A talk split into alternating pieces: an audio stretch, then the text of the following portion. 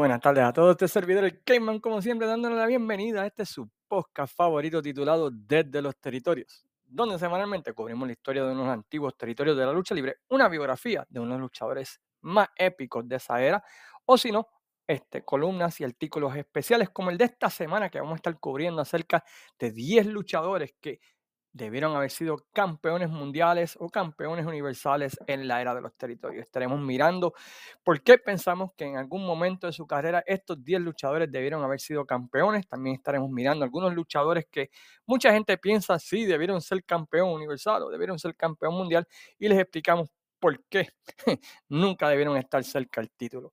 Esto y mucho más en el podcast ¿verdad? que estaremos tratando en el día de hoy. Pero antes de comenzar, como siempre, queremos agradecer a las siguientes páginas por darle share y apoyar nuestro podcast. Entre ellos, pues estamos hablando de la vuelta, los amigos de República Wrestling, el podcast, ¿verdad? Como lo haría él y yo, eh, República Wrestling, aunque lo mencioné ya, Trifulca Media, clásicos de la lucha libre, fanáticos de la lucha libre old school, Wrestling Dome, Pico Reviews, Impacto Instalar, todas estas páginas hermanas, ¿verdad? Que siempre nos han apoyado desde el día uno y más importante aún, cada uno de ustedes por sacar de su tiempo y visitar este humilde podcast. Vamos a una pequeña pausa y luego regresamos con el podcast de esta semana que estoy seguro les va a volar la cabeza. Regresamos aquí, como le dije luego de la pausa, vamos a estar hablando acerca del tema de 10 luchadores que debieron haber sido campeones mundiales en la era de los territorios. Y para este episodio, pues invité nada más y nada menos que un compañero que es casi parte de la familia, si no es parte de la familia desde los territorios, uno de los mejores historiadores que yo conozco personalmente.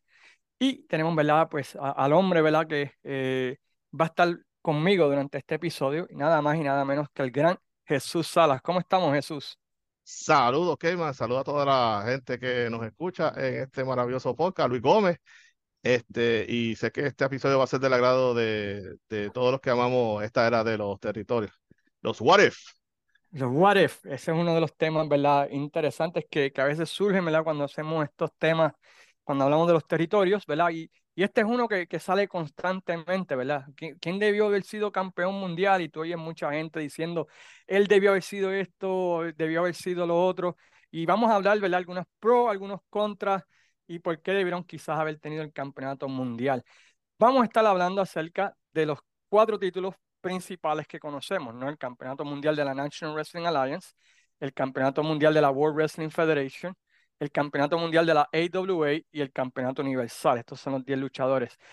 los primeros tres pues, eran los reconocidos mundiales, ¿verdad? Por la revista Pro Wrestling Illustrated, allá en los 80, en la era de los territorios, que en aquel tiempo, ¿verdad? Pues era la revista estándar, ¿verdad? Este, lamentablemente, ¿verdad? Alguna vez salió Bill Apter y Eddie Erner y Peter King, pues la revista se fue, ¿verdad? Para el, para el, para el zafacón y ya no tiene el, el poder y, y, todo lo que tenía en aquellos tiempos. Y el campeonato universal, ¿verdad? Porque, hey, tenemos que representar lo nuestro, ¿verdad? Aquí en Puerto Rico y, Por supuesto. y, y hay que incluirlo en este aspecto. Así que vamos a empezar hablando acerca de algunos luchadores que mucha gente dice que pudieron haber sido campeones mundiales, pero cuando tú miras, ¿verdad? Pues la realidad es que era difícil que llegaran a ser campeones mundiales. Y uno de los que se menciona mucho, Jesús, es Jake the Snake Roberts. ¿Qué, qué me qué puedes decir de Jake the Snake Roberts? ¿Y por qué quizás no debió haber sido campeón mundial de alguno de los territorios que él participó, como la NWA y la World Wrestling Federation? Bueno, en lo personal, Jake the Snake Roberts, aunque era excelente en promo, y eso quizás era su mayor fuerte, pero cuando uno mira a Jake dice Robert, that's all he has. Este, él no era eh, uno de los eh, eh, primetime players en los territorios en que él estaba. Él, casi siempre era o el mid card, quizás undercard, a veces quizás se podía colar, colar en, en, main event, pero realmente yo creo que él se vino a convertir en una figura este, bien grande cuando llegó a la a WWE, porque Miss South en Georgia, eh, donde quiera que él estuvo, pues realmente no fue considerado una persona este, como de, de línea para tener ese título de la NWA. Y aparte de su promo, realmente, pues, él como luchador, pues, era un luchador, en mi opinión, promedio. Eh, no reunía los requisitos de, pues, un luchador que tú necesitaras para hacerte una lucha de una hora. Eh, si uno mira su look, este, su físico, realmente no, no, no se proyectaba como un campeón mundial, en mi apreciación. Este, y por supuesto, pues lamentablemente no era una persona de confianza, como pues todos sabemos la historia de, de, de Steve Roberts. Él pues tuvo que batallar con sus demonios por varios años y obviamente pues en aquel tiempo ese título mundial pues no se lo hubieran dado a él. Por menos que eso, hay luchadores que no le dieron el break. So, En el caso de Steve Roberts pues era completamente descartable que se le fuese a dar el, el título. Sí, porque no podía depender de él. El campeón mundial ya sea de la NWA, de la WWF o de la AWA, tú tenías que depender de él que llegara a, a los sitios, a, la, a, las ciudades, a los países y que llegaras en condición de, de poder trabajar. Eh, muchas personas dicen, oh, pero Ric Flair bebía, Ric Flair esto, lo otro, pero Ric Flair era un tipo que, que podía estar toda la noche y al otro día te podía, le decían el Terminator moderno, ¿no? So, Jake the Snake Roberts, tú no podías depender de él porque no sabías que Jake the Snake Roberts ibas a recibir. Eh, una historia, por ejemplo, a él se le trató de dar el campeonato de Smoky Mountain y, y por sus problemas de droga, sus problemas de adicción, ¿verdad? Pues nunca, nunca regresó a, a, a defender Ah, el correcto. título. Y aunque, como tú mencionas, daba buenas promos, tenía buena psicología en el ring, sabía lo que tenía que hacerse, ya sea, ¿verdad? De rudo, de técnico, como campeón mundial, ¿verdad? Pues no, no, no podía hacerla. La verdad que, No, y, que- y, como tú dices, Flair era un animal. An- Flair podía aparecer toda la noche y, y al otro día estaba temprano en el gimnasio, este, trabajando duro, de la misma forma que él le daba duro a la fiesta y a la bebida y a la chica. Al otro día iba al gym a entrenar como un salvaje y, al- y por la noche vamos a meterle una hora de lucha, sea donde fuese. O sea, ese hombre era único en su clase, ¿verdad? No todo el mundo era Ric Flair. Por eso Ya. es que es considerado por muchos el mejor este, y el último gran campeón viajante, eh, posiblemente quizás el mejor campeón viajante de todos los tiempos. Ujú. Eh, nadie puede alcanzar esa vara que Ric Flair este, impuso. Exacto. Entonces, eh, so ese uno, otro luchador que yo he escuchado es Kevin Von Erich, que, que pudo haber sido campeón mundial, pero otra vez el mismo problema que, que tenía con Kerry, ¿no? Que el problema de la adicción, el problema de los painkillers, el problema de que pues tú no sabías si podía trabajar de rudo en algunos territorios. No era tan eh, carismático como sus otros dos hermanos. las promos no eran, no eran promos de, de campeones, tenía habilidad en el ring porque era un duro en el ring, pero realmente, ¿verdad? Pues no, no tenía, no tenía todos los checkmarks para, para poder. Y yo creo que el Es más, principal es, es- es el hecho de que pues tú no sabías qué es Kevin Von Erich y al igual que Kevin, tú no sabías qué, cuál de los dos ibas a recibir, si el bueno o, o- o el malo. y él tenía también la fama de que él podía ponerse un poquito brutito en el ring. Se ponía a tomar libertades a veces, o no sabía cómo da- dar los golpes, las patadas, a veces se le iba la mano un poquito. Sí, era, era Este, bastante y stiff, ¿no?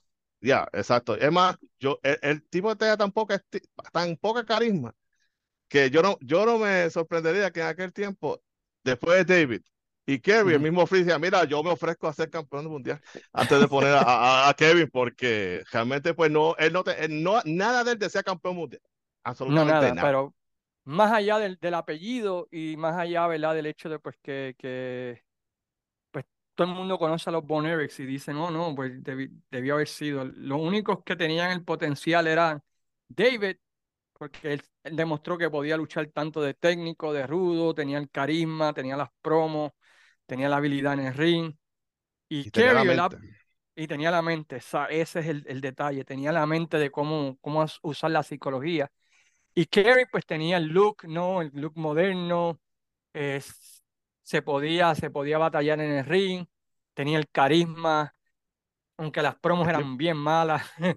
sí. Y, y también estaba el hecho, ¿verdad? Que no sabía si podía eh, trabajar de rudo y de técnico, ¿verdad? En diferentes territorios, pero como campeón transitorio, ¿verdad? Pues fue, fue, fue bueno y eso fue lo más que, que se pudo llegar. Eh, Otro lo, luchador lo que que tú...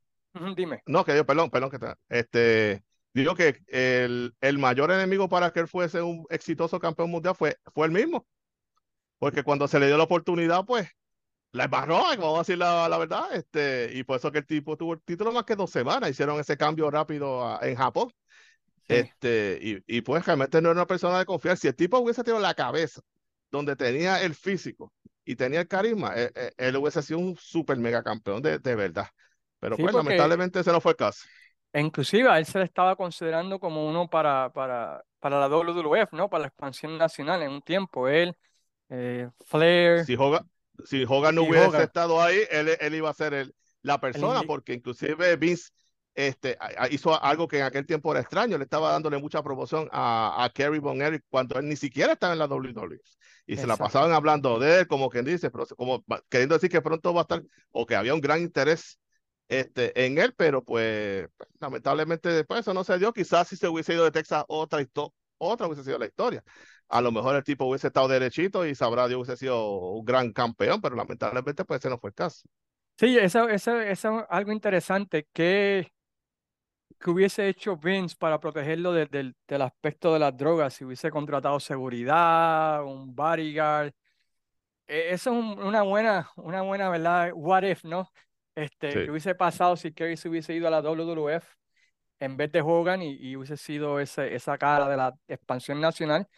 ¿Y qué medidas hubiese hecho Vince para protegerlo y cuidarlo, ¿no? Este, para que no cayeran en muchas de las trampas que cayó en el territorio de Texas. E- Eso es muy, es una de esas interrogantes que nunca sabremos la respuesta, ¿verdad? Hubiesen hecho como hicieron con Snuka, cuando trajeron a Buddy Rogers. Sí, sí, para cuidarlo, o, o- como pasó con, aunque esto es de música, ¿no? Cuando Aerosmith ve- venció las drogas, que contrataron gente para que los cuidara y estuviese con ellos 24/7 para que no cayeran. So, este, tiene, tiene interesante ese, ese punto, no lo había pensado hasta que tú lo trajiste ahora y, y muy buen interrogante. ¿Qué hubiese hecho Vince para proteger a Kerry si Kerry hubiese sido la cara de la, de la expansión nacional? Otro luchador que tú piensas que, que has escuchado que mucha gente dice este, debió haber sido, pero que viéndolo realistamente no, no, no podía.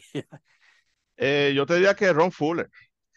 Ron Fuller era un luchador que sabía luchar, sabía cortar promos, tenía el look. El tipo era un, un luchador de 6'10, pero que era un luchador buenísimo. El tipo fue Ujú. entrenador, su padre era este tipo de luchador que era como un shooter, ¿sabes? Que el tipo sabía este, también trabajar ese tipo de lucha. El tipo lo tenía todo. eh, yo siempre digo que el problema de pues, Ron Fuller es que él quiso ser promotor Sí. antes que ser luchador y él fue el promotor más joven que hubo en la historia de la NWA. Ya él tenía, ya él era dueño de territorio cuando él tenía 24 años, cuando él compró lo que después se conoció como Southeastern y después Continental. Ujú. Y pues aunque él tuvo varias luchas por el campeonato de la NWA contra Briscoe, contra Terry Funk, contra el mismo Ric Flair, Harley pero Race también creo, ¿no? Sí, correcto, Harley Race también. Y, pero la realidad es que él, siendo pues dueño de promoción, pues no podía darse el lujo de estar dejando la promoción por largos periodos de tiempo. Este, y él pues tenía una manera de correr el territorio y pues a lo mejor él no tenía a las personas indicadas que pues él pudiera confiar por lo menos este, un largo periodo de tiempo. Y pues él prefirió, pues mejor me quedo de promotor, hago más, eh, más o menos quizás el mismo dinero o, o cerca y no tengo que estar dejando mi territorio. Este, ¿sabes? Yo entiendo que fue realmente la, la razón. Eh, fuera de lo que él hizo en su territorio, la única vez que yo recuerdo que él salió del territorio fue cuando llegó el cable TV y este, hubieron varias personas de distintos territorios que llegaron a, a Georgia, como que dice, para que mírenme, a este, para, para, para darse a conocer a Sí, través del sí. cable TV y uno de ellos fue Ron Fuller. Fuera de ahí, él siempre estuvo en su territorio, él nunca se salió de ahí. Creo que estuvo en Memphis un tiempo, ¿no? También. Él, él estuvo en Memphis antes de abrir el territorio, porque él de hecho cuando Jerry Jarrett eh, básicamente suspendió, sacó a, a Jerry Lawler del territorio porque él no quería cumplir con ciertos, pues no quería visitar ciertas ciudades del territorio, pues básicamente en castigo, Jerry Jarrett lo mandó para la Florida como Ujú. seis meses y él puso básicamente como el principal de la promoción a Ron Fuller. Sí. Entonces hubo un momento que Ron Fuller compró la, la promoción, él estaba trabajando con, pues levanta- tratando de levantar la promoción y a la misma vez estaba luchando en Memphis. Y como él solamente tenía que estar los lunes luchando en Memphis, no hacía todo el territorio, él solamente luchaba los lunes en Memphis, él quizás tiraba una promo esa misma noche para la próxima cartelera el, el siguiente lunes y se iba para su territorio a hacer la parte de él. Este, y pero fuera de ahí, como tú dijiste, Memphis y Georgia, a veces uno con otro tour en Japón, en All Japan, pero fuera de ahí era bien raro ver a Ron Fuller este, en otro lugar. Yo creo que el- también el problema de él fue el cambio de imagen de la lucha libre. Quizás si le hubiese Correcto. llegado a, a- a finales de los 60, a principios de los 70, hubiese tenido una corrida, pero ya para finales de los 70 y el 80, pues el look para un campeón no tenía que ser un look diferente. Aunque Harley Race lo ganó, ¿verdad? Pero Harley Race era un animal totalmente diferente. Pero el Sí. look de, la lucha libre había cambiado, o tenías que ser un musculoso, tenías que ser un pretty boy, tenías que tener ese, ese look, y ahí donde yo creo que quizás Fuller, pues no, no llenaba esos requisitos, ¿no? Este, en Sí, le, le, le, le llegó la calvicie mucho antes de tiempo y eso no lo ayudaba tampoco. Exacto, eh, tenía el problema de Dory Funk, que después de 77 Ya. tú no podías, el, el, el mundo de la lucha libre había cambiado y no, no tenía, no tenía ese potencial. So, esos son algunos luchadores que nosotros siempre hemos escuchado, oh, debió haber tenido el título, pero que realmente logísticamente, ¿verdad? Pues no, no podía, no era, o sea, no, no hacía sentido. Pero ahora vamos a los 10 que nosotros pensamos que sí pudieron haber tenido una pequeña corrida, ya sea como campeón mundial de la IWA, campeón mundial de la NWA, WWF y o campeonato universal en la época de los este o antes que se me olvide un luchador que mucha gente dice Miguelito Pérez pudo haber sido campeón universal el luchador más completo que yo creo que existía en aquel tiempo en Puerto Rico pero el problema de las promos eh, yo creo que eso fue lo que lo que le afectó grandemente que no no podía no podía venderte un limber en aquel tiempo. No, eh, Miguelito lo tenía todo, era joven, era súper habilidoso. Yo siempre he dicho que la única forma que él hubiese quizás tenido éxito como campeón universal, aparte de el booker que tenía WWC en ese momento, cierto era cierto eh, virarlo a Rudo y tenerle un manager como Chiqui Star. Era de Sí. la única forma que yo encuentro que él podía dar pie con bola como campeón universal. Pero pues era el hijo de José Miguel Pérez Padre y pues yo creo que a la gente no le hubiese agradado quizás el hecho de, de, pues, de un chamaquito como él, pues dice, yo lo hubiera hecho, pero pues... Hubiese, quedado- este, hubiese sido, hubiese sido original que traicionara a su familia, traicionara a todo el mundo, le hubiese Claro, hecho un hit criminal. claro. Fíjate, de Rudo, sí, yo pienso que sí, que ahora que lo pienso, sí, de Rudo, fíjate, con un manager como el profe, parecido a lo que hicieron con Andrés, parecido a lo que hicieron con Andrés Gigante eh, en la WWF, que le pusieron un manager, así, fíjate, ya, yo creo que hubiese bregado con el profe, con Chiqui de manager, y, y él sin casi hablar y todo lo demás, y Fue, fue igual que TNT, TNT no sabía cortar promo, este tampoco, y tuvo que ponerle a Castillo. Eh, Cuando estaba con profe, obviamente él no hablaba, pero una vez se viró de bando,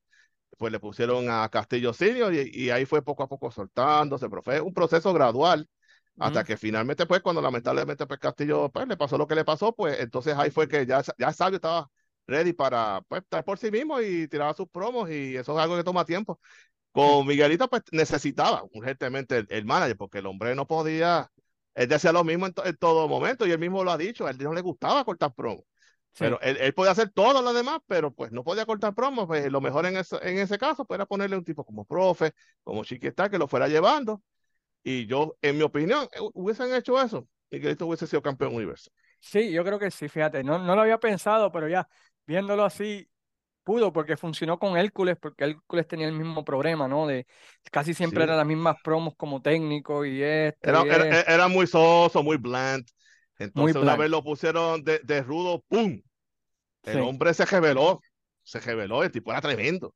Y, y Era, era, Miguelito Pérez cuando, cuando ll- llegó en la Igua, que ya era, ya era, que era como un twinner, ¿no? No era ni técnico ni rudo, sí cortaba mejores promos porque era, le salía más natural, ¿no? En los insultos y que me importa un carajo, sí, tengo cuatro palos. sí, Este, pero en los 80, lamentablemente, a pesar de que en el ring para mí era el luchador más completo que había, eh, ese aspecto de vender una lucha, ¿verdad? Pues no, no, eh, para, que, para aquel tiempo era importante, hoy en día no es tan importante, pero en aquel sí. tiempo era, era, el- era todo.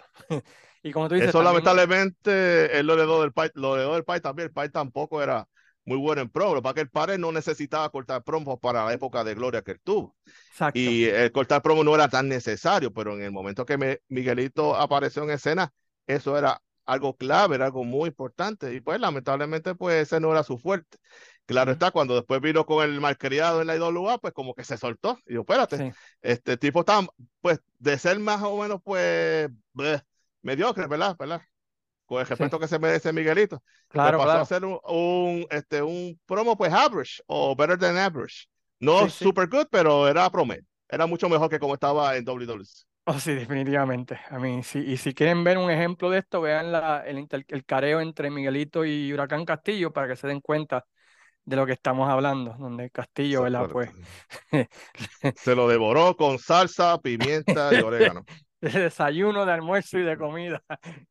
Sí. Ahora vamos a entrar a los 10 que sí debieron haber tenido un chance de haber corrido en algún momento con el campeonato mundial.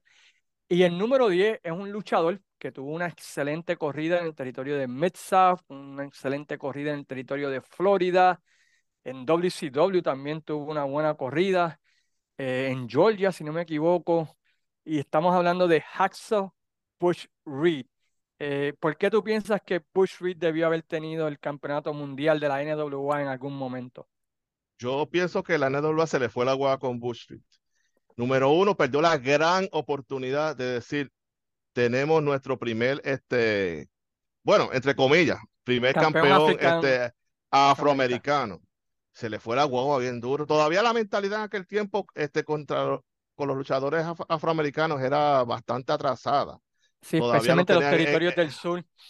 Definitivo, este, que sí, ¿verdad? Estos luchadores, este, con los bailecitos y, y las mismas, pues, eh, idiosincrasia, la misma, ya, estereotipos que de aquel tiempo. Bush Lee tenía el físico, el tipo sabía hablar en el micrófono, el tipo trabajó luchas con Ric Flair en el territorio de la Florida, que fueron unos luchones excelentes. Este, yo entiendo que esa, eso tuvo algo mucho que ver, la cuestión de la raza, ¿verdad? Y lo otro, y esto quizás yo se lo achaco más a Bush Reed, es el hecho de que Bush Reed le, era de Kansas City y Bush Reed solía pasar largas temporadas en el cementerio de la NWA llamado Kansas City y eso yo entiendo que lo afectó también. Este, a veces había momentos, pues, como eh, estaba en la Florida y de momento termina su corrida, cuando, por cierto, esa corrida se dio gracias a que no estaba Dusty Rose en el territorio. Eso, Sí. una vez llegó Dusty Rose, Se acabó, eso fue en el pasó a segundo 82. plano, eso es correcto. Y de ahí pues se fue para Kansas City un tiempo, luego entonces apareció en Miss South y todo el mundo sabe la corrida legendaria que él tuvo en Miss South. Y yo, y, de hecho también yo entiendo que él pudo ser la persona que sustituyera a John Yardok cuando John Yardok se fue para WWF. No sé qué pasó que no funcionó. A mí me sorprendió mucho. Yo hubiese esperado que funcionara. Quizás debieron darle mu- mucho antes en vez de estar experimentando con tres o cuatro luchadores Eh. que no componían nada. Ujú. Brickhouse Brown, que si The Snowman, que si aquel otro, este, eh, más, ¿cómo se- de AOG, este, ¿cómo es? George Wells. George, George Wells. Wells. Este, el tipo lo tenías ahí. O sea, este, y, y cuando le dieron finalmente el break ya era muy tarde. Este, y fue lo mismo. No dio pie con bola como técnico. Y después de ahí, creo que se fue para Kansas City de nuevo. Después ahí para fue WWF. WF y obviamente pues pasó a ser uno más, pero el chance grande se le fue a principios de los 80. Tenían que haber aprovechado en ese momento y hacer historia. Y mira, es nuestro primer campeón. Y, y más cuando tienes a Hogan, tienes a, en la WF tienes a Hogan, hubieras puesto a Bush Reed de campeón mundial para Y- irse a la par, como quien dice. Bueno, pues Yo- se le fue la guagua. Y, y, y Bush Reed era un tipo que te podía luchar de técnico, te podía luchar de rudo, sabía cortar buenas promos. En la Florida fue técnico contra Flair, en Mid-South fue un rudo. Y, y en Mid-South fue eso, ya, porque lo que sucedió en Mid-South fue que la gente se dio cuenta de que estaban tratando de conseguir un héroe afroamericano. Y para cuando llegaron a Bush Reed ya todo el mundo sabía el juego, ¿me entiendes? So, Ya, so eso le afectó. Pero Bush Reed tenía el look, te- o sea, tenía todos los checkmarks que tú necesitabas en un campeón, ¿verdad? Te- Tenía el look, tenía las promos, te podía luchar una lucha de técnico, una lucha de rudo, te podía cargar un feudo, eh, era, era dependable, tú podías depender de él, nunca eran unos luchadores que no faltaban a, a- a sus shows, eh, te podía luchar 20 minutos como te podía luchar una hora, eh, especialmente en ese periodo del 82-83, yo creo que pudieron haber, aunque sea de campeón mundial transitorio, pudieron haberse corrido, pudieron haberse corrido el chance con él y yo creo que él sí, él, él debió haber tenido que ser una pequeña corrida como campeón transitorio, quizás entre Race a Flair o entre. Dusty a, a Race y así por el estilo, pudieron haberse corrido la maroma y como tú dices, poder decir tengo el primer campeón mundial afroamericano eh, eh, en aquel Sí. tiempo. porque el tipo tenía todo, lo tenía todo. Exacto.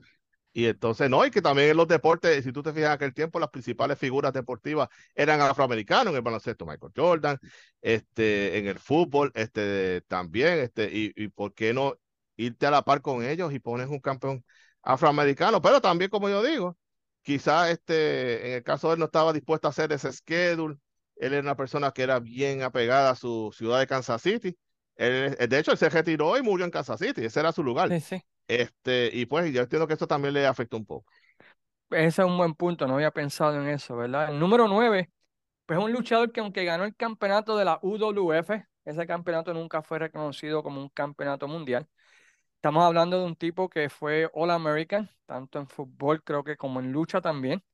Eh, un tipo que fue candidato al Heisman también en, en, un año, por lo menos candidato a mejor jugador defensa del año. Fue un All American, un tipo que era legítimo, legítimo, legítimo. Y estamos hablando de Dr. Dead Steve Williams, un tipo que lo tenía todo en el ring. Si ustedes ven lo que hizo en Japón, el tipo tú podías ver, ¿verdad? Por qué podía ser campeón mundial en algún Sí. momento. Explícanos por qué tú piensas que Steve Dr. Dead Williams debió haber sido en un momento Steve campeón Williams, el mundial. problema es que llegó tarde a la fiesta de ser campeón de la NWA. Porque cuando él empezó en el año 82, pues obviamente él estaba bien verde. Él estaba jugando también en la liga y en la USFL, si no me equivoco, llegó a jugar también.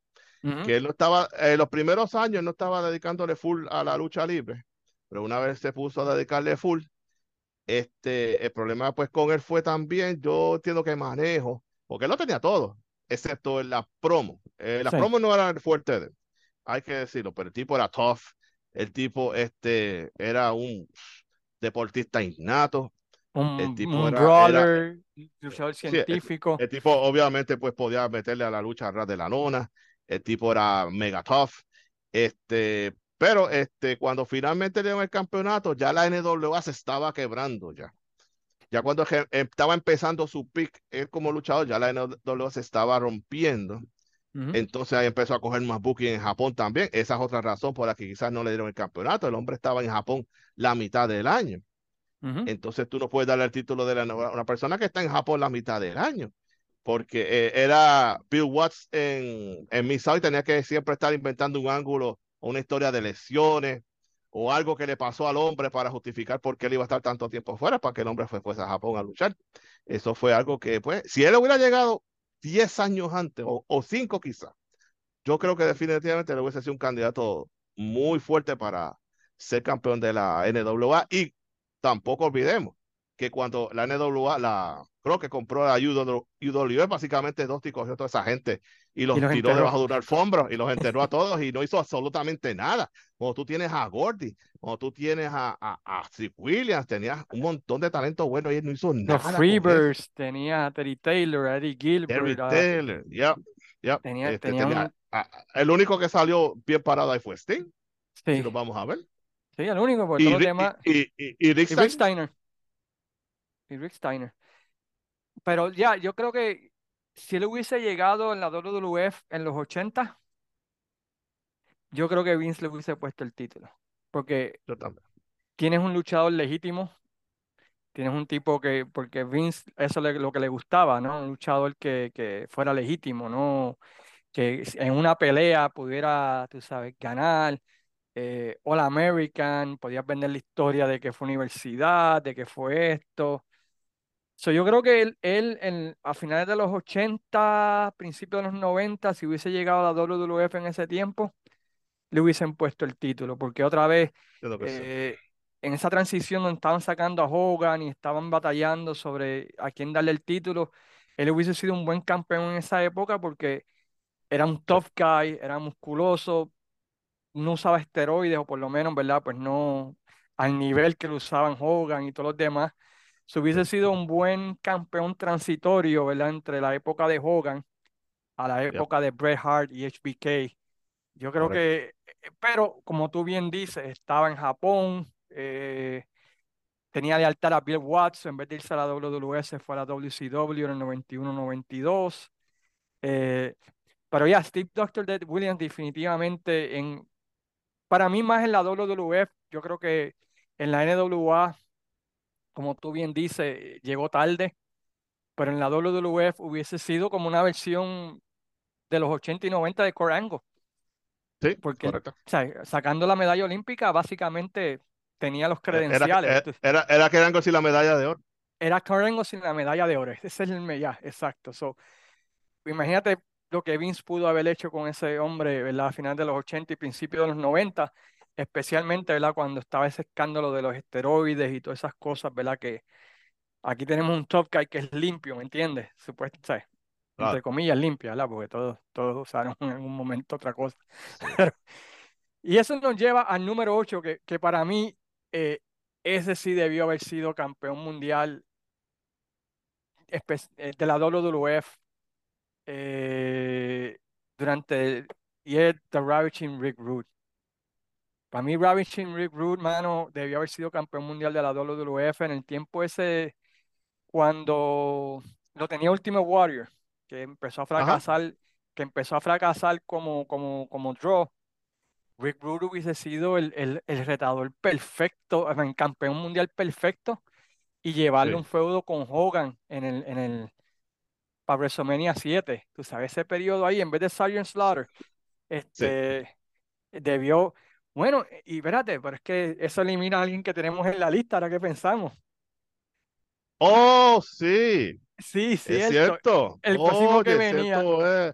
cierto, eso lo brincamos. Ese lo eliminamos de la lista, me acordé ahora, que era Sergeant Slaughter, pero Rick Rude le sa- le sa- te podía luchar ¿sabes? en la WWF otra vez. En la NWA era un poquito más difícil porque otra vez tenías el aspecto de que tenías que viajar a territorio, ser técnico y ser rudo. El de técnico no hubiese bregado.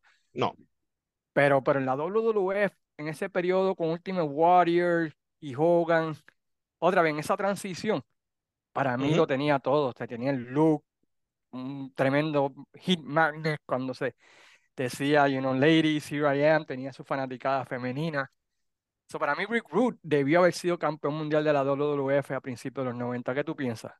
Y, igual, igual concuerdo contigo, pero eh, lo del caso, el caso fue timing también, porque cuando se dio ese momento de que eh, se había escocotado como campeón, WWF no sabía qué hacer, en ese momento él, él se lesionó, ahí fue que él salió de la WWF, ahí fue que cobró el seguro ese de Lloyds of London, creo que fue, y él básicamente estuvo fuera un tiempo. Este, si no hubiera Pero no, se, pero, no se lastimó en la, en la WCW, en Japón, una lucha en Japón. no, pero eso fue después. Pero supuestamente, según lo que estaba leyendo de, yo no tengo el libro ahora mismo conmigo, pero tengo entendido que en ese momento él este, cogió la póliza de Lloyds of London y aparentemente él se quedó con esa póliza y cobrando esa póliza este, por un tiempo. Y después cuando él regresó, que fue este, para el año 91 a WCW, que vino como el Halloween Phantom y qué sé yo. Sí, Y sí. después estuvo, él, estuvo en el torneo de New Japan por el campeonato de la NWA, que él estuvo en la final, por cierto, pero no la ganó. Este, Y ya para ese tiempo el campeonato mundial de la NWA no tenía ningún valor. no tenía ningún valor, correcto. Pero eh, eh, como tú dices, hubiese sido el, la persona perfecta para cargar ese título si él se hubiese quedado en la WWF en ese, en ese momento. Él salió de la compañía más o menos para el 90, ¿verdad? Si no, si no me equivoco. Este, básicamente después del feudo con, con Warrior, que es el objeto por el campeonato mundial, como que poco tiempo después él pues, se desapareció, se fumó. Este, lo mismo, timing, porque lo demás lo tenía. Sí, tú lo sabes, tenía yo No, Rick Rude, I mean, Y, y, y, y lo bueno de Rick Rude que según fue pasando el tiempo, mientras más viejo se ponía, mejor se ponía como luchador. Sí. Hasta que, pues, lamentablemente, pues, tuvo esa lesión en la lucha con Sting, que pues, se lastimó la espalda bien feo. Este, pero el Rick Rude, según iba pasando el tiempo, este, yo siempre he dicho la parte de Rick Rude como luchador en el ring fue WCW de entre 91 a 94. Ahí también le pudieron haber dado el título mundial ahí fácil en ese, en ese también. periodo. Y, y yo no Eh, dudo que se lo hubiesen dado si no fuese sido por la lesión. Al- especialmente cuando el tiempo de Dangerous Alliance, Correcto. él hubiese quedado como campeón mundial ahí perfecto. So, so ya tuvieron dos chances con él, tanto en la NWA como en la WCW, de dar el campeonato mundial, porque, mano, el tipo, a mí no, y era un top guy legítimo también, tú sabes, todo el mundo le tenía así. miedo. Ya. Él no quedó par de gente en el camerino que, o sea, nadie, nadie hubo un mes, decían que, que todos los de Minnesota le tenían miedo. Sí, y, del colegio donde él venía vinieron muy buenos luchadores. Venían los Este, Warriors, Northern Barbarian, este Crusher Khrushchev, Kurt Heenan, y todos le Inclusive, yo tenían... no sé si tú escuchaste que en una ocasión a él se le consideró para ser uno de los Road Warriors. Sí, originalmente creo que era uno de los Sí, eh, originales, iba a ser, este, pero, iba, iba a ser, iba- ya. pero no, sí, ¿sabes? So- cuando todo ese corillo de gente de Minnesota te tiene miedo a ti o te tiene respeto y decían, con eso yo no me meto, tú sabes que, que tenía el respeto de todo el mundo. Y, Claro. y, y so que él pudo haber, porque en aquellos tiempos el campeón mundial tenía que ser alguien que pudiera defenderse, sea, fuera de ring, porque había mucha gente que estaban intentando probar que la lucha libre era fake, que eran más tough que los luchadores. So, tenía que ser una persona que, que, que fuera de ring pudiera defenderse y que pudiera darle en la madre a quien fuera. Que eso es una diferencia hoy en día, ¿verdad? A, lucha libre y Rick Rude definitivamente. ¿Sabes? Sí, tenía Era- todas las cualidades para eso. dentro, fuera y, y Sí. fuera del ring. Y él fue uno de los pocos que, que, que nunca envolvió a su familia en el ring. Le decía, le daba consejos a los luchadores, nunca dejes que te hagan un ángulo, ¿verdad? Con, con tu mujer, porque en ese momento pierdes a tu mujer. Este, Eso es así. y Por eso es que Randy Savage era tan obsesivo con Elizabeth. ya. Este, so, el próximo de la lista, pues lo, lo, lo tenemos que borrar, ¿verdad? Porque era Sergeant Slaughter. Pero Eh, tengo a uno, Dime. André de Giant.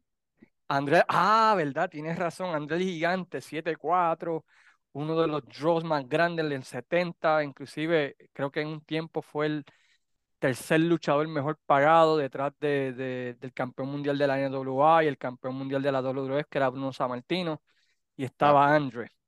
Eh, el problema con Andre era cómo quitarle el título después. Exacto. Ese era el mayor problema realmente, porque André es una persona tan, ¿verdad? Este, tan impactante que, ok, el tipo pues, no vamos a pretender que iba a ser una lucha de 60 minutos, No. pero el tipo se defendía en el ring. El que ha visto Fury de André en los años 60 y 70, el tipo tenía unas habilidades espectaculares para alguien de su estatura. y Eh, que que vendía hombre- taquilla, vendía taquilla. Yes.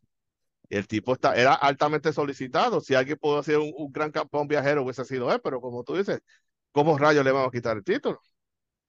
Porque ¿Y cómo, y eh, cómo vender la ilusión? Porque eso fue un problema grande que ocurrió en Toronto, ¿no? En la famosa Exacto. lucha con Dos Chic, que donde Yes. estaba, estaba invisto por cinco años, le traen a André el Gigante y, y Dos Chic no pierde. Y la gente dijo, come on, sí, come on". mató, mató, mató Toronto. Mató, Mató la ciudad, mató, mató la ciudad de Toronto. el tipo nunca perdió una lucha. Entonces, ahora sí que le llegó el turno, ahora sí que se echaba esto aquí. Y el tipo con viene, André. le tira, le tira bola de fuego y pierde por este, por count out. Y, ah, Y tú sabes. mató, mató la ciudad. So, es- Básicamente eso, eso fue más Bush, no pudo haber sido. Este, Y, y, y ese es el problema, tú sabes, cómo, como único le podías quitar el título era con alguien, ¿verdad? Que quizá era un, un Ernie Ladd, un, este, sí, pero, pero ¿qué, qué persona que tú dices, ok, este tipo tiene todo para ser campeón mundial, que tú dices, ok, si este le gana a, a Andre, ok, lo acepto. Ese hombre se lo merecía, pero tú te pones a ver la lista de los potenciales luchadores que a lo mejor le podían ganar y, y tú dices, este no es campeón de NWA. sí, ¿A quién tú vas a poner? ¿A Blackjack Mulligan? Ernie Ladd. Ernie la podía, podía quizás, pero como el Ladd tiene esa fama también de ser un anti-establishment, sí, pues tampoco creo que le iban a dar el título de la NWA. Ron Fuller quizá, quizá, mm, con una quizás historia correcta, Hansen, Dan Hansen pudiera este, ser, haber ser. sido. El mismo Bruce Brody, pero Bruce Brody todo el mundo Nah, sabe, pues. yo, creo que, yo creo que André este- matado a Bruce Brody en la primera lucha. ¿Tú crees? sí. Este, vamos a ver. Pues mira, no yo creo que Stan Hansen hubiese sido quizás la mejor opción, pero Yeah. Stan Hansen también tú, tenía su, ¿verdad?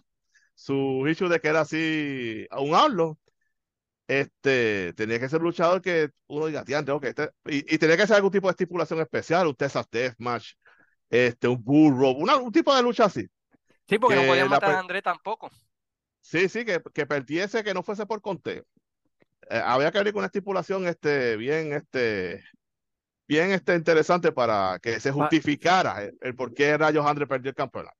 Sí, porque es que una vez le pones el título, como, como, como diablo tú se lo quitas? Este, por- porque es Harley Race, I mean, Harley Race es No, tough, pero la diferencia de tamaño y diferencia, y, y que cuando tú veías que André, cuando, Andre cuando quería fastidiarte, te fastidiaba, tú sabes, no había Dios que, te, que lo hiciera sí. moverse. O sea, era No, si difícil él, vender, vender la ilusión de, de, de, de que tú pudieras quitar el campeonato, era, era bien duro. si tú le agradabas a Andre, Andre hacía lo que fuese por, por ti. Bueno, Ujú, inclusive, él cogió el pin de parte de Ronnie Garvin Sí, en Southeastern. Y, pero por supuesto, cuando eh, Andre dijo, mira, yo estoy dispuesto a perder con Ron Garvin, no hay problema. Pero porque eran amigos de es que, Montreal, ¿no? correcto, eh, correcto. Y los dos obviamente hablaban French y se llevaban muy bien. Ahora, este, el acuerdo era, no me pases la lucha por televisión. Y eso fue lo que hizo Rofuller. Rofuller pasó highlights de la lucha, pero no Pero pasó al final. el momento, el final, correcto. Por eso es que después pasó con ficha, por decirlo así. Sí, este, ya, pero, pero ya, ese- esa es la, la, la interrogante, ¿quién diablo le quita? Y si tú miras, hay una lucha que cuando, y vamos a hablar de eso ahorita, cuando Piper llegó a la WWF, este, André le vendió lindo y bello, hay una famosa lucha en el, video de, de Greatest Hits de Piper, que recomiendo, ese video está muy bueno, que salió, sacó Coliseum Video. Hay una lucha en pareja y Andre le vende a Roddy Piper de una manera que, que, que se lo llevan en camino, sea, se lo llevan para el camerino sangrentado de Piper, tú sabes, para establecer y ponerlo over a Piper. O sea, cuando él quería, él podía, tú sabes, eh, elevar a alguien, pero la cuestión es una vez le pones el título, good luck tratando de quitárselo, especialmente sí, si lo agarras de mal día o lo agarras con 100 sí. cervezas encima. Como le pasó con Akira Maeda, Sí, eso que le no, no tiró hay, pata a Billy por haber, y él, ajá, como si un mosquito lo hubiera picado. So, vamos al próximo luchador que pensamos que debió haber tenido, aunque sea una corrida transitoria, aunque sea durante la época de los territorios. Sabemos que lo ganó después, pero ya cuando lo ganó, ya el título universal, ¿verdad? Con todo respeto, no tenía el mismo valor y no era No, tiempo de los territorios, no estaba, él no estaba tan caliente en ese tiempo. Y lo fue Chiquistal, hermano. Chiquistal en los 80, nosotros dos pensamos, yo creo que mucha gente piensa que debió haber tenido, aunque sea una corrida de tres o, o cuatro semanas como campeón universal. ¿Qué tú piensas? Yo estoy de acuerdo porque vamos a hablar claro. ¿Quién fue la persona que llevó toda esa gente a WWC cuando Chiquistal fue, se viró a Rudo? ¿Fue Carlos Colón? ¿Fue Lisbeth? ¿O fue Chiquistal? Porque la gente quería matar a Chiquistal. Chiquistal era el rudo más grande que ha habido, por lo menos, yo considero que él es el mejor rudo que ha habido en la historia de Puerto Rico, por lo que yo he visto. Hay gente como el Martillo, gente de, de mucho antes de nosotros, que decían que Huracán Castillo Senior fue el rudo más grande que hubo en Puerto Rico. O Barrabás lo decían que, también, o el mismo, o el mismo Barrabás, pero nosotros no, que sabemos de ellos fue de los por 80 para acá, no hay mucho, ya, exacto. Pero Chiquistal, nosotros vimos a Chiquistal desde que era un, vamos a decirlo así, un técnico pues humilde, eh, reservado, pero una vez ese hombre explotó como rudo, eh, se convirtió en el rudo más grande de todos los tiempos. Y es, él fue la razón, en mi opinión personal, de que tuvieran esas casas tan es- espectaculares desde el 86 hasta, bueno, aunque con unas pequeñas altas y bajas hasta el año 89. 90 y Chiquistal ganó el campeonato junior completo, fue campeón de Norteamérica en pareja, fue campeón mundial en pareja, fue campeón de Puerto Rico. Él le faltó solamente pues, el campeonato universal y el de la televisión, y yo entiendo que cualquiera de los dos, especialmente el universal, yo entiendo que él debió haberlo ganado. Sí, yo, yo sé que Este, mucha gente dice, siempre, over. Pero, pero como que, también lo pusieron como este luchador, como un cobarde, que agajaba y iba a coger cuando las cosas se le apretaban, y qué sé yo qué, pues a lo mejor quizás eh, bajo la mente de Jovica, Carlos, el IP de aquel tiempo, pues ese no era el mejor ejemplo para ponerlo campeón universal. Si tú eras rudo, pues que ser un tipo grande, fuerte, como Hércules Ayala, un tipo altamente técnico, como lo fue Leo Burke, o Rick Flair, o alguien de esa categoría. El mismo Dory Jr., pero Chiquistal pues era más como este chicken shit, por decirlo así, este, este cobarde, ¿verdad? Que eh, tiraba la piedra, escondía la mano, pedía clemencia, qué sé yo, que todas esas cosas, quizás en la mente de eh, los promotores no lo vean como material como campeón universal, aunque en mi opinión merecía la corrida por la cantidad de gente que llevó, e inclusive tú lo pones como campeón universal y la gente va a pagar para que alguien lo destrone y tú traes más gente con eso. Pero cuando tú te quedas con la misma fórmula tanto tiempo, Calón, fulano gana el campeonato, lo tuvo un mes, Carlos Colón es el campeón y así por el estilo, pues. Este, pero sí, Chiqui debió ser campeón universal, definitivamente. Y yo creo que por el hecho de que era, como tú dices, un chicken shit, hubiese funcionado increíblemente, porque lo pones que gane el título y después no quiera defenderlo, este, y traiga un montón de oponentes para que Carlos Colón no reciba la oportunidad y él fastidiando y defendiendo el título, ¿verdad? Frente a gente menor y buscando la manera de, de, de, ser cobarde defendiendo el título universal, yo creo que hubiese funcionado, aunque sea por un mes, tú sabes, por una historia de, de, de, tratar de que Carlos Colón trate de quitarle el título y él poniéndole muchas trabas, ¿verdad? Para no enfrentarse a él y, y en el Chiqui Sport Shop con el campeonato universal dándose alarde. Yo creo que hubiese sido una buena historia. Yo creo que tuvieron un par de oportunidades especialmente en esa época del 86, 87, donde eh, no tenían todavía ese rudo grande establecido americano. Ahí tuvieron un par de chances de haber corrido esa, una historia con Chiqui como campeón universal. Y no, Chiqui y Carlos tuvieron varias luchas. Este, en un periodo antes del aniversario que Chiqui y Carlitos tuvieron varias luchas, incluyendo una lucha de jaula, que yo creo que ahí hubiesen aprovechado también y, y aprovechar como quien dice que el Iron está hot y ahí hubieran aprovechado y le hubieran dado el título a Chiquitaco. Estaba bien caliente, estaba bien encendido en ese momento. O este, inclusive en el mismo aniversario 87, un poco antes del aniversario, 87 también, este, en vez de irse quizás con la historia, que aunque funcionó obviamente, está, todos lo sabemos, con lo del de que le explicó el pelo y todo ese tipo de cosas, ahí también este, yo entiendo que Chiqui pudo tener su corrida este, y hubiese sido exitosa también. Sí, tuvieron otra vez, después de Steve Strong, tuvieron otro chance quizás de dar el título ahí en vez de dárselo a, Leo Burke. Era mucho mejor, definitivo. mucha mejor opción. tuvieron un par de chancecitos que, que pudieron haber hecho algo interesante, ¿verdad? Con, con, con Chiqui como campeón universal y, y hubiese sido interesante ver cómo hubiese sido esa corrida, ¿me entiendes? Yo siempre he tenido esa idea en la mente, ¿verdad? De que él gane y y como tú dices, es un cobarde poniéndole trabas, poniéndole un casa recompensa a Carlos Colón y trayendo luchadores para no tener que enfrentarse a él hasta que finalmente pues no le queda remedio que tener que enfrentarse a él y entonces Carlos Colón, ¿verdad? Pues cobrar la venganza y quitarle el título y él haciendo un show en, en Chiqui Sport Shop y todo lo demás. Eh, lo que es esa historia y, la historia de una historia de Lee Profe siempre se me han quedado como que debieron, debieron, haberlo, debieron haberlo hecho con Chiqui y pudieron haber sacado mucho dinero. Pero, pero Chiqui Star ya, no sé qué piensa la gente que nos está escuchando, pero nosotros creemos que Chiqui Star debió haber sido eh, un campeón universal mucho tiempo antes de, lo, de, de, la oportunidad que, que se le dio. El próximo luchador es un luchador que para mí eh, yo no era muy fan de la WWF, este, de los tiempos del, del, del 80 al 84, te voy a ser sincero. Eh, coleccionaba revistas y como las revistas, pues, Pro Wrestling Illustrated, The Wrestler, eran de Nueva, basadas en Nueva York, pues casi siempre tenían mucha más cobertura, ¿no? De lo que era la WWF, que si Jimmy Snuka, que si Tom Muraco, que si Pedro Morales, y, y etcétera, etcétera.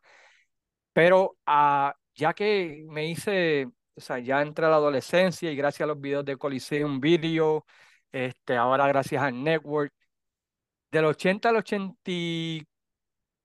finales del 83, para mí no hay un mejor luchador en la WWF que Don Magnificent One, Don Muraco. Y ese tipo debió haber tenido el campeonato mundial de la WWF en ese tiempo. En ese, en ese periodo de tiempo, increíble, mano, esa corrida. Eh, ¿Qué tú me puedes decir de Don Muraco o Magnificent Muraco? Eh, yo tengo entendido que se consideró seriamente eh, dar el título mundial de la WWF y que le quitara el título a Bob Backlund. A ese nivel, inclusive el feudo que tuvo con Backlund fue un tremendo feudo. Y, ahí para mí debió haber sido el momento. Ahí debió haber sido el momento. Yo creo que, yo creo que sí, más me cuando tu campeón ya tiene, ya ha sido campeón desde el año 78. Y ya mucha gente se estaba empezando a cansar de Backlund.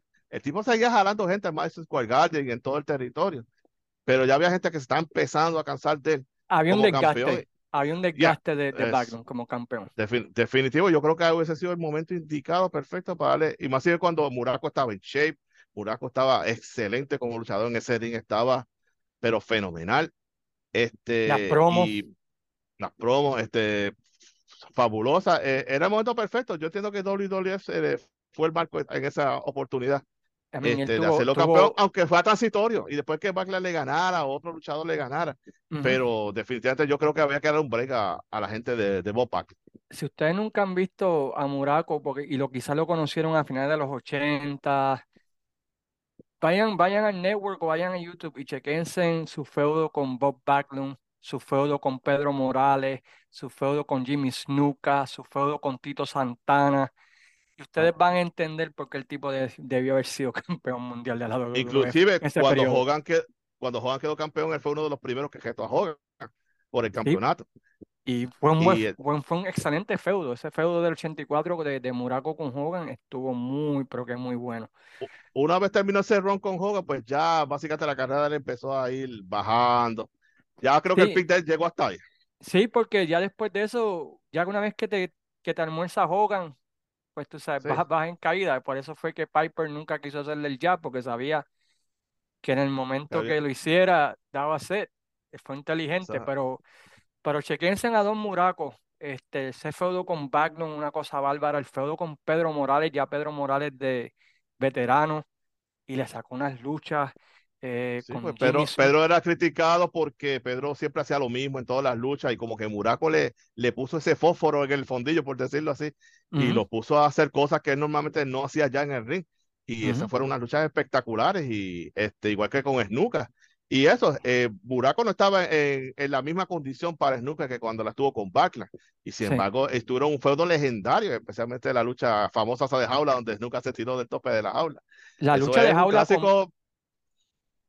La lucha de jaula con Backlund también fue tremenda. Sí. Esa, esa de Madison Square Garden, si no la han visto, chequense en YouTube. Pero Magnificent Muraco en ese del 80 al 83 el, el MVP de la WWF. La única razón para ver esa promoción en ese tiempo.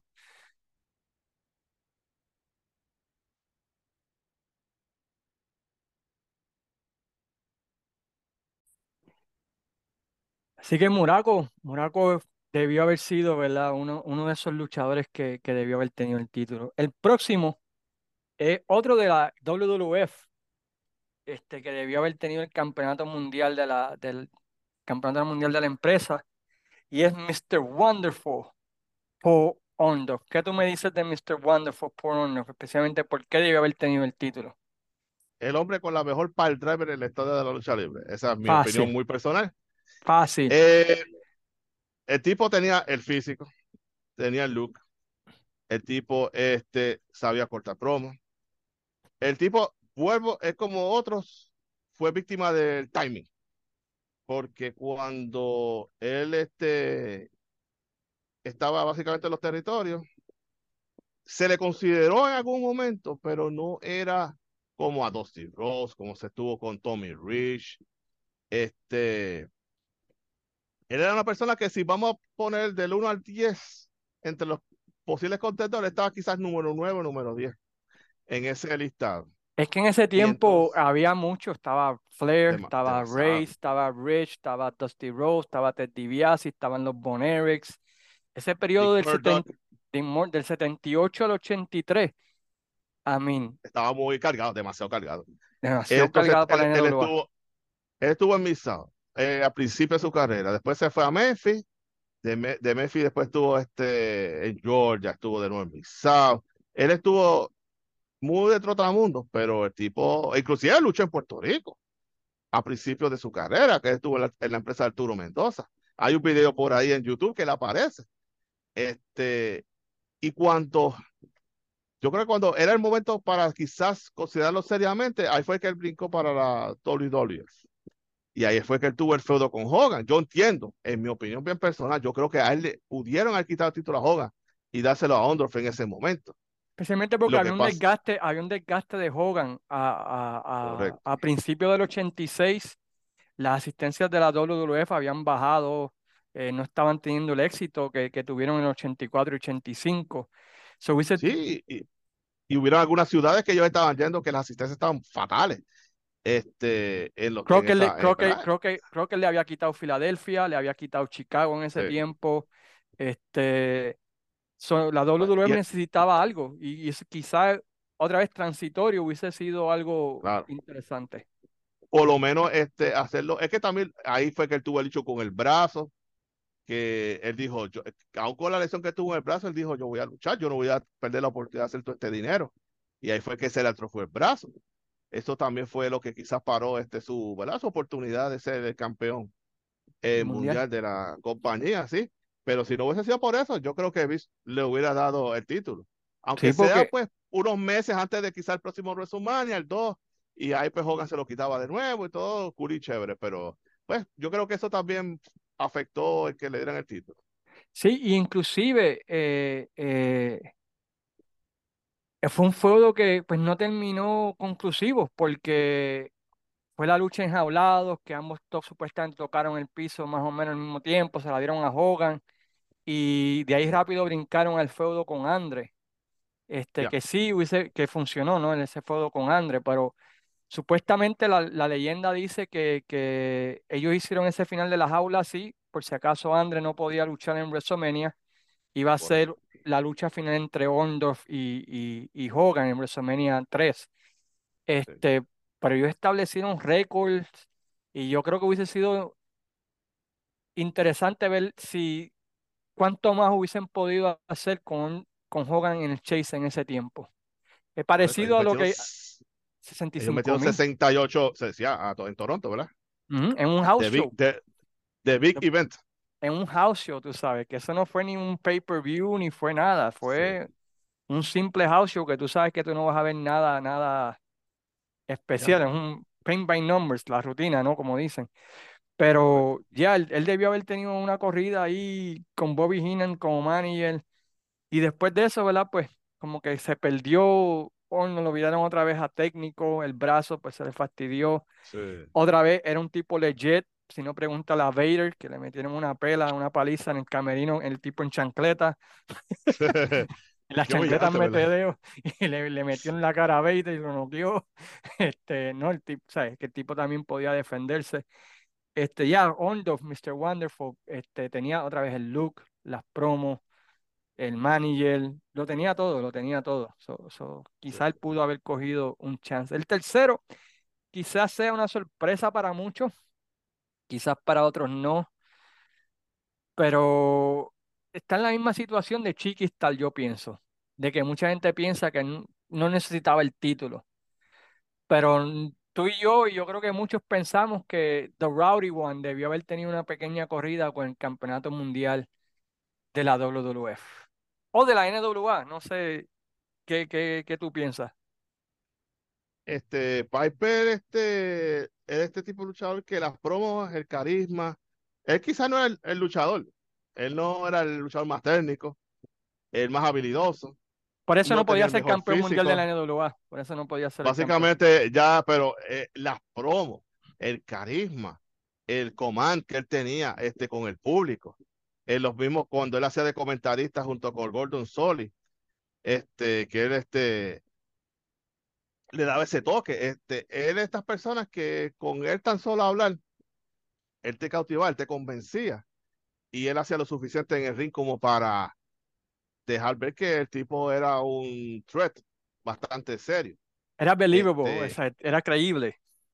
correcto. Y, cuando, y en la NWA que quizás se le hubiese considerado, pero ahí venimos a la parte de qué habilidad tiene él para lucharte una hora. Luchar en distintos lugares y más si me cuando es conocido que ya él estaba teniendo problemas de sustancia en ese tiempo.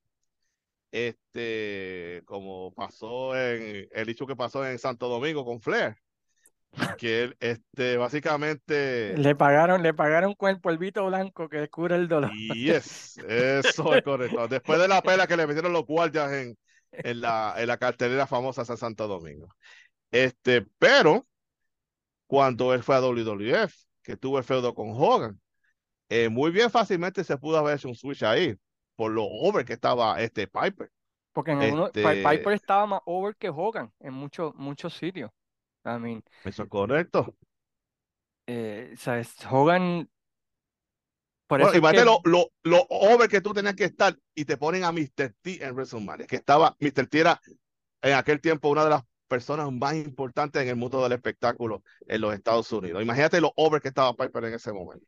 y, y estaba tan over que pudo jugar la carta de que yo no voy a perder con Hogan. Y Correcto. Vince lo aceptó. Yep. Ahí, ahí te dice cuán over estaba el tipo que, que tenía a Vince agarrado por las manos, de poder decir, no, yo no voy a perder con Hogan. Y Vince tuvo que decir, ok, no vas a perder con Hogan. ¿Sabes? Sí, Ahí tú demuestras cuán over estaba ese tipo y cuánto poder tenía en cuanto a taquilla y ser draw y traer hit y traer todo lo demás, que fue el único en toda la corrida de Hogan que nunca perdió con Hogan. correcto. Eso te demuestra a ti, ¿sabes? Qué poder estaba más over que Hogan, que no así. podían quemarse, ¿sabes? Que él y podía él, darse y él yo creo que eso. y él fue quizás uno de los primeros rudos que la gente le gustaba. Este, era popular, era, era cool, era, yo diría que fue Stone Cold, antes de Stone Cold, Si tú miras, si tú miras su corrida, y, y recomiendo a, a todo el mundo que vaya y vea su corrida en el 83 en, en Jim Crockett como técnico, eso es Stone Cold. Sí, Eh, eh, el totalmente. modelo que usó Stone Cold en el 97 fue el 83 de Piper en Crockett, tú sabes, un tipo que luchaba como rudo, su, su estilo era un brawler, insultaba a todo el mundo, no le temía, la- le- no le tenía miedo a la autoridad, este, lo mismo tú una cadena que venía con un palo. El modelo de, de, de Stone fue Piper en el 83 de Crockett eh, y, y, de técnico. So, tú podías saber que podía hacerlo de técnico, podía hacerlo de rudo. Eh, un hit magnet en Georgia de comentarista, era el tipo más over que estaba en la promoción, Sí. ¿sabes? ¿Qué te Por dice alguna eso? inexplicable, por, y por alguna inexplicable razón, eh, Oli Anderson lo, sacó de Georgia y no es casualidad que el territorio se cayó cuando lo sacaron de Georgia. Sí, se fue Piper, se cayó. Sí. Y trataron, y trataron de Black Him, trataron de ponerlo en la lista negra de la NWA por cuando se lo sacaron de Georgia. Y el tipo vino a Puerto Rico, hizo se puso over con dos promos. Este, no, el Y con tipo una en- cabeza de, de- de lechón. una- sí, este, no, Piper, Piper podía ser campeón mundial de la WWF, debió haber sido en algún tiempo, este, otra vez en el 86 que estaba el desgaste de Hogan en todo momento, porque mucha gente dice, ojo, Camenia, para ese 86 de Hogan, tuvo, hasta que, hasta el turn de Honor pues, estuvo feo. Oye, y si y esta situación hipotética, y si Piper eh, hubiese venido a Puerto Rico eh, a mediados de los 80 a jetar a Carlos Colón por el Universal, Se lo pero doy, pues ha sido campeón universal. se lo doy, a la se lo doy, muchacho. Claro, I mean, si pudiese venir una corrida extensa, definitivo, porque es Ah. que el tipo, el tipo te hacía ir a la cancha, ya sea o para para lavarlo o porque tú querías que le dieran en la cara. Y pocos luchadores tienen la habilidad de hacer eso, de que te aman o te odian de una manera tan increíble. Yo sé que mucha gente dice, él no necesitaba el título, él no necesitaba el título. Pero, mano, ¿qué hubiese pasado, no? Si le hubiesen dado el título, ¿qué, qué cosa hubiese podido él hacer creativamente? Y otra cosa, otra cosa importante, él tenía el crossover con la televisión, este, con lo que hizo en MTV. Este, el tipo podía irte a cualquier programa de televisión y, y el tipo te lucía bien como campeón. Se Él sabía hizo- expresar. Él hizo motines en, Ma- en Madison Square Garden, hubo motines gracias a él cuando él atacó a, Pa- a, a- Cindy Lauper y cuando atacó a Captain Lou Albano. Motines, tú sabes, un hit, ¿sabes? ¿Tú te imaginas desde ese que- tipo desde la era de caminando? Pedro. ¿Sí? ¿Tú te imaginas a ese macho caminando con el campeonato mundial de la WWF, hablando mierda y hablando peste en el Piper's Pit? Uf, Es igual que Chiqui con el campeonato universal en Chiqui Star Sports Shop, tú sabes, ese visual, ese visual era millonario, ese, ese visual hacía dinero, mano, ¿me entiendes? So, pero ya, Piper definitivamente debió, debió haber sido algo, ¿no? Campeón mundial de la aunque sea transitorio, aunque sea algo, tú Sí. sabes, chiquito, porque... Pero eh, eh, a las, todas las personas que, que tien- siem- siempre acuérdense de eso, fue el único luchador que Vince no obligó a perder con Hogan, porque no podía darse el lujo de, de perder eh, el, el hit que tenía Piper. Y de hecho, él, él tampoco perdió con Hogan en WCW, una 2 y Jamás. 3. No. Él fue, no fue hasta el año como 2008 o 2009, cuando ya él tenía como sesenta y pico de años, que Hogan le ganó en una lucha. Sí. Eh, pues, que la gente ya ni se acuerda, pero en esa era de en los 80 y los Monday Night Wars, nunca Piper le hizo el show a Hogan. Él, No. fue, él es el único que puede decir que hizo eso. Exacto. Y mira que Hogan trató. Y Hogan Mira que eso era trató. el politiquero más cañón. Mi hermano, ese, si, eh, si ves a alguien dando clases de política en, en, la lucha libre, ese hombre es el decano de eso, porque como Hogan, los demás, del 2 al, al 10, los puede sumar todos juntos y ninguno alcanza a Hogan. No, no. En cuanto y, a politiquera, pues. Y con todo eso, no, no convenció a Vince de que hiciera que Piper perdiera, porque sabía que tan pronto Piper perdiera, Vince se le iba a caer, se le iba a caer el negocio. El segundo es un luchador que, que pudo haber sido campeón mundial de la NWA, inclusive estuvo un par de ocasiones en la votación, y también pudo haber sido campeón mundial de la WWF en varias ocasiones. Y estamos hablando en la WWF, lo conocimos como The Million Dollar Man, Ted DiBiase, en la NWA, ¿verdad? Pues como Ted DiBiase. ¿Por qué tú crees que él mereció o, debió haber ganado cualquiera de los dos campeonatos este, en su run? Bueno, hay una historia, se alega, uh -huh. que eh, a principio en el año 81 a DiBiase se le estaba considerando seriamente para el campeonato de la NWA. Sí, antes de la votación estaba, de la NWA. Estaba, estaba Flair, estaba eh, Dusty Rose, Race. estaba DiBiase, estaba Race, estaba Tommy Rich.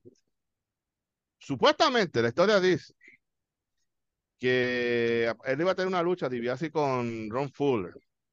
La historia, Esta historia de Georgia, ¿no? Ajá, y Dusty aparentemente le tiró, le dijo a Fuller, mira, este, como quien dice, Dusty estaba tratando de politiquear para él ganar el campeonato. Uh -huh. Y básicamente Fuller empezó a lucir mal en Sí. la lucha. Y luego de eso, a él lo pusieron de pareja con Stan Fraser, con Plowboy Fraser en Sí. Georgia. Uh -huh. So, si a ti te ponen de pareja de un, en cierta forma, comedy gimmick, por decirlo así, como lo fue eventualmente Plowboy Fraser, no era un luchador que se, tú le, pues aparte de la estatura y el peso, no tenía, no te ofrecía nada en el ring. Pues no hay ninguna posibilidad que te hagan campeón mundial de la NWA. Especialmente, ¿Quién quedó eh, especialmente en Georgia, cuando eh, era en cable TV, eso todo el mundo lo veía. Todos los promotores Correcto. veían. ¿Y qué casualidad? ¿Quién quedó campeón mundial en ese año? 81. ¿Quién le ganó a Ric Flair? Eh, no, perdón, a Ric Flair, no, a Harley Race, el campeonato de la NWA. Dusty Hard Rhodes. times, baby. Hard times, baby. Hasta- yeah. It will never be over, baby. Never be Never over. be over.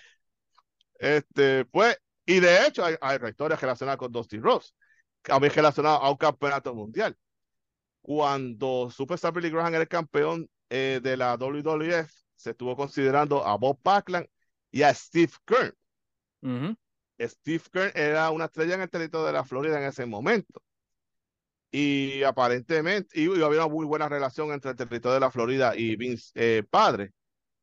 Pero, aparentemente, pues, en aquel tiempo Dusty era el Booker, Dusty aparentemente, mira, yo necesito aquí a Steve en el territorio. Y chija, adivina quién jetó a Superstar Billy Graham por ese campeonato en el año 78, que tuvieron el famoso Bull Rope Match. Hard Dusty times, baby. Hard times. Hard times, but not for me, baby. Este, y pues, este, Dusty jetó por el campeonato de la WWF a Superstar Billy Graham, pero obviamente, pues, eso fue una forma de sacar a Dusty del territorio de la Florida para darle un break y darle chance a los otros que estaban en el territorio. Sí. Luego de eso, pues, fue que Bob Backlund quedó campeón. Y que también de estuvo en el territorio de la Florida. Correcto. Y el territorio de la Florida pasó sin pena ni gloria. Pero obviamente, pues Vince estaba buscando un campeón All American. Él no quería otro luchador este, de minoría. Ya, como lo fue Pedro, como lo fue Bruno, que eran ese tipo de personas que apelaban a las masas de las minorías, los italianos, los puertorriqueños. Y él ya no quería ver más revoluces en el Madison Square Garden, más este, broncas y más botines, ni más revoluces. Vamos a poner un All American de Minnesota, un tipo que era, eh, vaya, capacitado en la lucha olímpica y era un gran atleta. Y entonces, pues se fueron con Bob Backlund. Y pues, este, básicamente, pues eso fue lo que pasó con DiBiase en ese momento, en el año 81. También yo entiendo que DiBiase no estaba listo en ese momento. Yo creo que el le 81. faltaba. Él estaba más listo en el 83, pero en el 83 Correcto. lamentablemente había un tapón de gente que podían ser campeones mundiales y ya Ric Flair había demostrado que era, era la, la figura. El timing en el Yes. 83, ¿sabes? o era, ya, eh, era imposible para DiBiase ser campeón ahí porque ya estaba Flair y ya Flair había probado en su primer run como campeón que podía con el sketch, inclusive había aumentado el sketch del campeón mundial de la NWA, ya por eso nada más los promotores ya estaban ya, era difícil para él conseguir los votos en el 83 a pesar de que tenía a Bill Watts, tenía a Sam Houston, tenía a Oli Anderson vaqueándolo, era casi Ah, imposible que él pudiera no conseguir título. tenía la mano poderosa de Víctor Jovica y de Ah, Carlos Colón. Ese se fue el tenía- voto decisivo para que Ric Flair fuese campeón en el 83. ujú. Porque, porque ya Ric Flair había probado en el 82 que era un draw en Puerto Rico. Y, es, y esa es la cuestión, o sea, en el 81 me, me suena extraño que tú pienses que era, que era muy temprano, porque elaboren eso y después hablamos del 83, o elabórame eso del 81, porque dices que muy, era muy Yo temprano creo que para él. todavía le faltaba un poquito. Estaba, estaba, estaba en, en ascenso, en mi opinión, porque realmente DiBiase vino a comenzar a explotar como en el 78, 79. Este, Flair estaba más adelantado que él. En Sí. ese momento, porque Flair empezó en el 74, ya en el 78 Flair era una estrella. Hay Y el territorio, y el que territorio que, y el territorio que estaba Flair era un territorio de, Eh, de, eh, de era el mejor, ligas. punto. Sí, Era el mejor. Él y Flo- ese y Florida eran los mejores territorios, punto. sí. Este, y inclusive a Flair ya se le estuvo considerando desde el mismo año 78 para ser campeón mundial de la NWA y yo se lo hubiese dado en ese momento. Pero eh, DiBiase no es que no tenía los méritos, pero quizá yo entiendo que le faltaba un poquito más. Como tú dijiste en el 83, cuando él se tornó rudo, ahí fue que el hombre llegó a donde tenía que llegar. Eso es Pero lo que, yo- eso es lo que yo te iba a preguntar, si, si él había trabajado ya en el ochen- para el 81 como rudo, pero no, él se viró en el 82, ¿no? Contra Dog, ¿verdad? Contra Junior Dog. eh, Ya- correcto. Ya hizo este, el Mafia, ¿cómo se llama? The Rat Pack. Hizo The Rat. Pack con Dogan y Buzz Sawyer y ahí se estableció. So, ya, so, el problema, el problema de él en el 83, porque ya, porque en, en Georgia él fue técnico contra los Freebirds, que fue la exposición grande de él. En Mid, ya. Y, y el problema ese fue que en el 83 ya Flair ya había tenido el campeonato del 81 al 83, cuando lo perdió con Race, y ya había demostrado, ya, ya se había echado a todos los promotores al bolsillo, ¿me entiendes? Los únicos tres que iban a votar por DiBiase, pues, ¿sabes? No, no, no, no iba a bregar. Y los otros Sí. dos, que era este San Luis, que era Bob Geiger, iba, iba a votar por Race, so no, no, no iban, no Claro. tenía chance. Y en la WWE fue lo tenido en ese periodo de, de, pero es que sabes, también calentó demasiado como campeón, mano. E- e- ese fue, Es que eh, siempre, el lo que pasa- siempre fue el timing. se alega. Yo leí esto en una ocasión que aparentemente el problema fue Honky Tonk Man, porque el plan original era que DiBiase iba a ganar el torneo en WrestleMania 4, Tienes razón, sí, sí, Pero- pero eh, el problema es que Honky Man no quiso hacerle el job a Savage por el campeonato intercontinental. No sé por qué rayo. Eh, Y ¿por qué Honky Man estaba, esa? y, y Honky Tonk Man estaba aliado con Hogan en ese tiempo. Que Y es un punto. entonces, pues, eh, básicamente para complacer a Savage, que estaba molesto por eso, pues mira, vamos a hacer una cosa. Vamos a dejarte ganar el torneo por el campeonato mundial. Hogan va a estar fuera, anyway. Y todo el mundo contento y feliz. Y lamentablemente el que pagó los platos de eso fue DiBiase, que perdió en la final contra, Contra contra, vaya, contra Savage, ya. Entonces, ahí se le, esa era la oportunidad perfecta para ser campeón. Y pues, lamentablemente, por culpa de Honky Man, pues no se le dio. Después de ahí, pues ya no era lo mismo. Ese era el momento perfecto. i- iba a ser campeón, creo que por tres meses hasta SummerSlam, ¿no? Y ahí en SummerSlam iba a perderlo con Savage. Y ahí iba a comenzar Correcto. de nuevo el, los Mega Powers y todo lo demás. Sí, sí, me acuerdo, me acuerdo haber leído eso en algún sitio. Pero ya, siempre le afectó el timing. El timing. Y una vez que Savage ganó el título y calentó como campeón, era difícil quitarle el título. Yo no lo hubiese, yo inclusive, yo no le hubiese quitado el título a Savage en WrestleMania 5. Yo tampoco. Yo lo hubiese extendido un tiempo más y hubiese tenido a Hogan en el Chase por un tiempo más. porque Savage estaba caliente como campeón, ¿sabes? Savage tuvo, tuvo, o sea, tuvo un buen reinado como campeón mundial, y, pero otra vez Hogan, Hogan es Hogan, tú sabes. Y, y ese feudo debieron haberlo estirado un poquito más y quizás en SummerSlam 89, ¿verdad? Que quizás Hogan ganarle el título. Pero, pero no debieron quitarle el título. Pero DiBiase, sí. En 81, muy temprano, 83, era casi imposible con Flair ya. Y en la WWE, pues gracias a Honky Tonk Man lo, lo fastidió. Ah, y, hay otro detalle.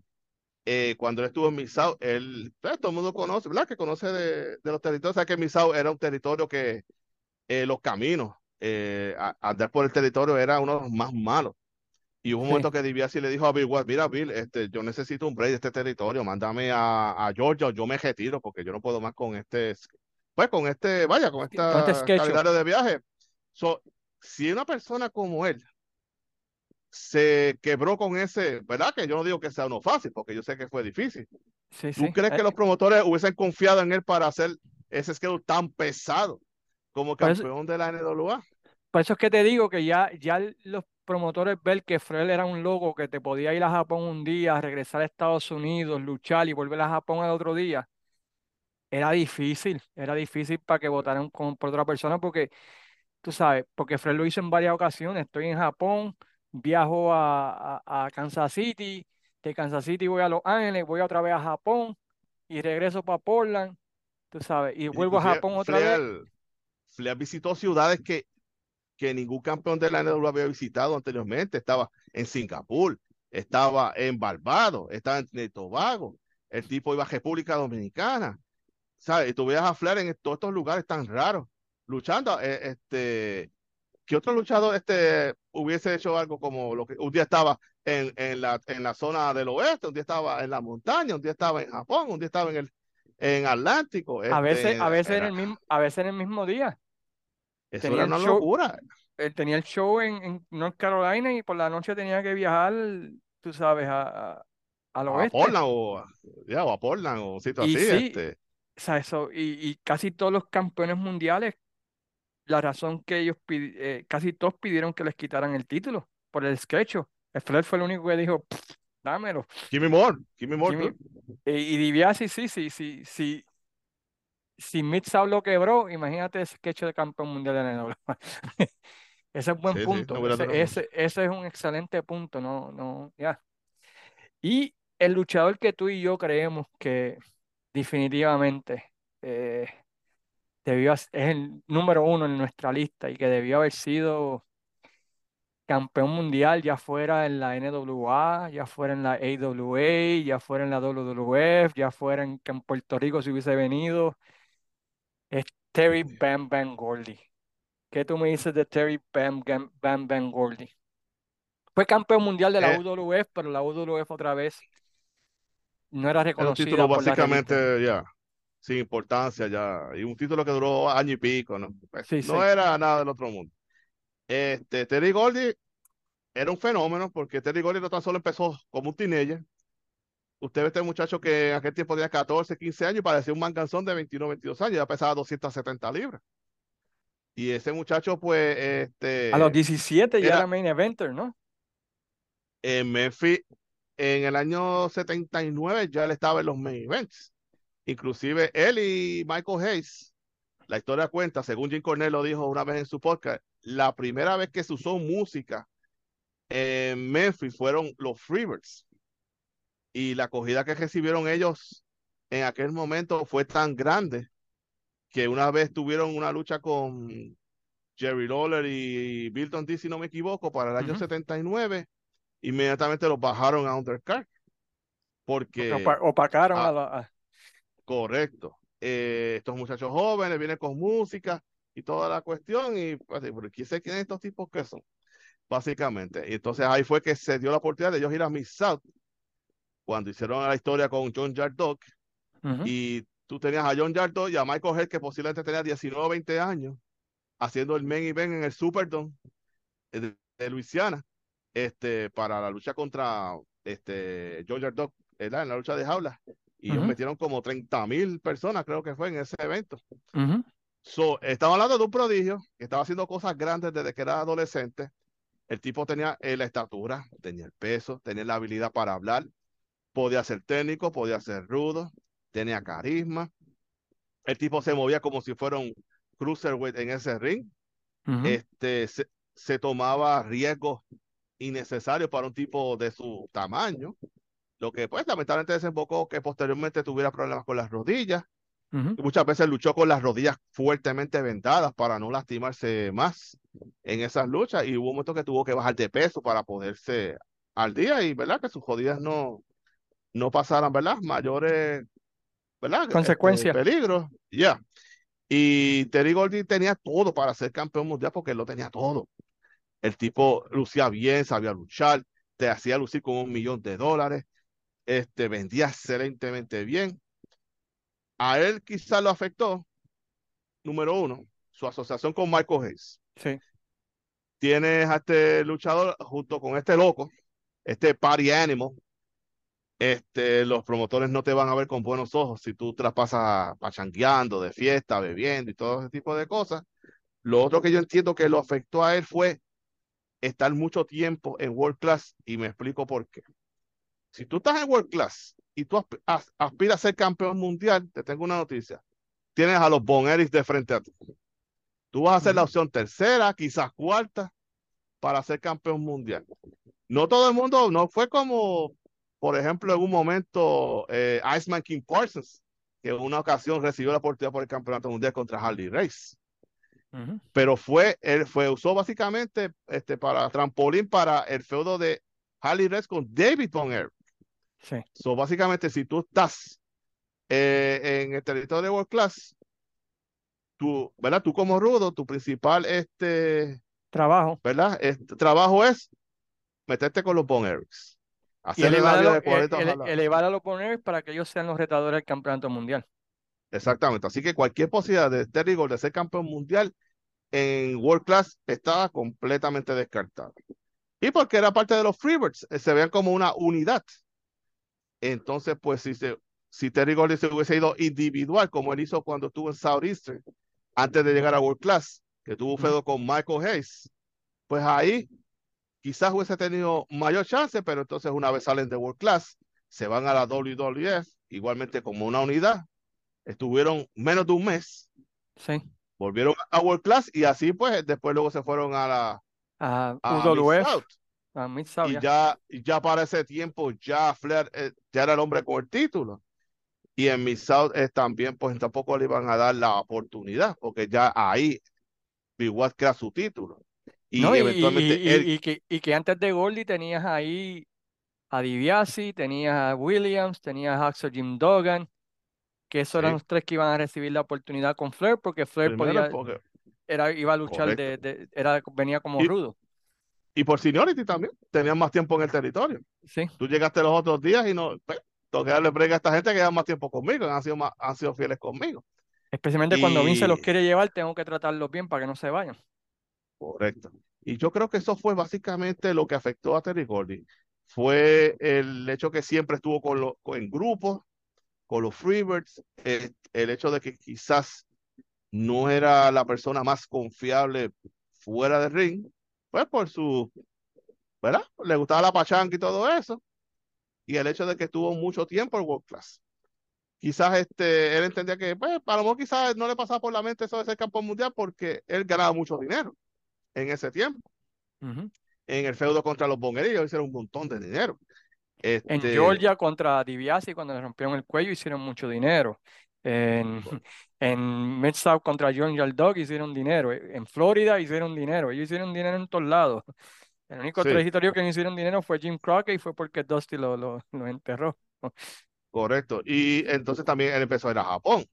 Esa fue otra cosa. Empezó a ya, 87, 87, 88, donde fue elevado por, por los funk a, hacer la, la, figura de, de, de, de, All Japan en los 90, ¿no? Junto a Dr. D. Williams.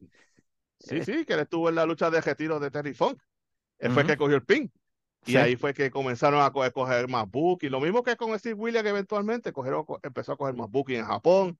Y así por el estilo. Era, iba a ser, e, era una serie de muchas cosas que iba a ser difícil que él le diera el campeonato, pues lo tenía todo. Porque él, él lo tenía todo. La estatura, el físico, la habilidad, el carisma El tipo era un- el, el Toro Package, por decirlo así.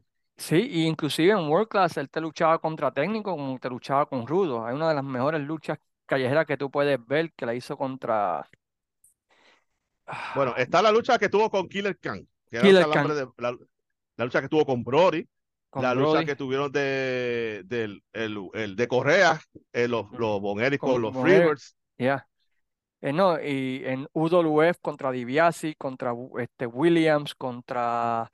El tipo te podía luchar de, de cualquier forma. o sea, y, y sí, el, el asociarse mucho con Michael Hayes, que no era una persona muy grata en el mundo de la lucha libre, eh, especialmente con los promotores, porque Michael Hayes era una diva.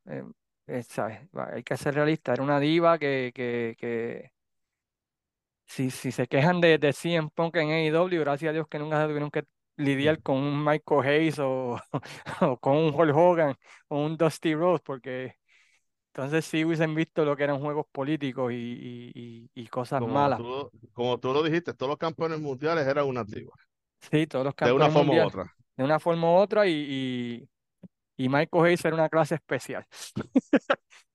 Y eso sin ser campeón mundial, tú te imaginas él como campeón mundial. Pero tú tienes a Goldie ya a los 17 años siendo estelarista, este, cargando empresas, empre- feudos de, de, porque ese feudo con DiBiase en Georgia, con la rompecuello, eso fue, eso fue dinero, ¿sabes? No, no, no, Goldie, Goldie es algo especial. Uno, como tú bien dices, un pródigo, un genio, un once in a lifetime guy que, que aparece en el mundo del ring, correcto. que lamentablemente, ¿verdad? Pues por sus problemas de, de adicción, Sí. sufrió un, un, un ataque, ¿no? Este, como un, se Sí, fue él le dio, en, él le dio, él le dio- sí, se fue en blanco, se dio un, un este, el tipo tuvo que básicamente volver a hablar, aprender a hablar, a caminar, a luchar, y por eso es que él, a veces cuando regresó, a veces tuve a destellos, como fue, como, yo lo comparo en cierta forma como Bo Jackson. Bo Jackson este, tuvo esa lesión en el fútbol, cuando él regresó con la cadera artificial, había juegos que él lucía como el Bo Jackson de antaño, pero otras veces no. Y eso fue lo que le pasó a Terry Gordy. Había veces que tú veías a Terry Gordy que parecía el Terry Gordy de antes. Como en, en ECW, por ejemplo, tú veías mucho eso. En ECW había luchas que él lucía como el Terry Gordy de antes, pero otras veces no. igual que en Smoky un, Mountain. un fa- ya, parecía un fantasma. Había que cargarlo. El mismo Castuchar lo tuvo que cargar en IWA, en el famoso torneo ese de Death Matches. Lo tuvo que cargar porque el hombre estaba perdido. Este, y La él WWF se cuando tomó. llegó, la cuando también ya al final también contra The Undertaker no, no funcionó. Es que ya, pero eh, él vino a Puerto Rico también. Él vino a Puerto Rico en el 97 con otro tipo que yo no recuerdo el nombre y se, se llamaban así The Fabulous Freebirds. Era ah, Terry yo no sabía eso. que mi vida, búscate en YouTube, pon WWC 97 y cuando Don Elio está presentando alguna de las cartas del 97, hay una que aparece Terry Gordy, dice, versus The Fabulous Ah, Terry, Terry Gordy, fulano tal, que yo no sé quién rayos es porque nunca la he escuchado.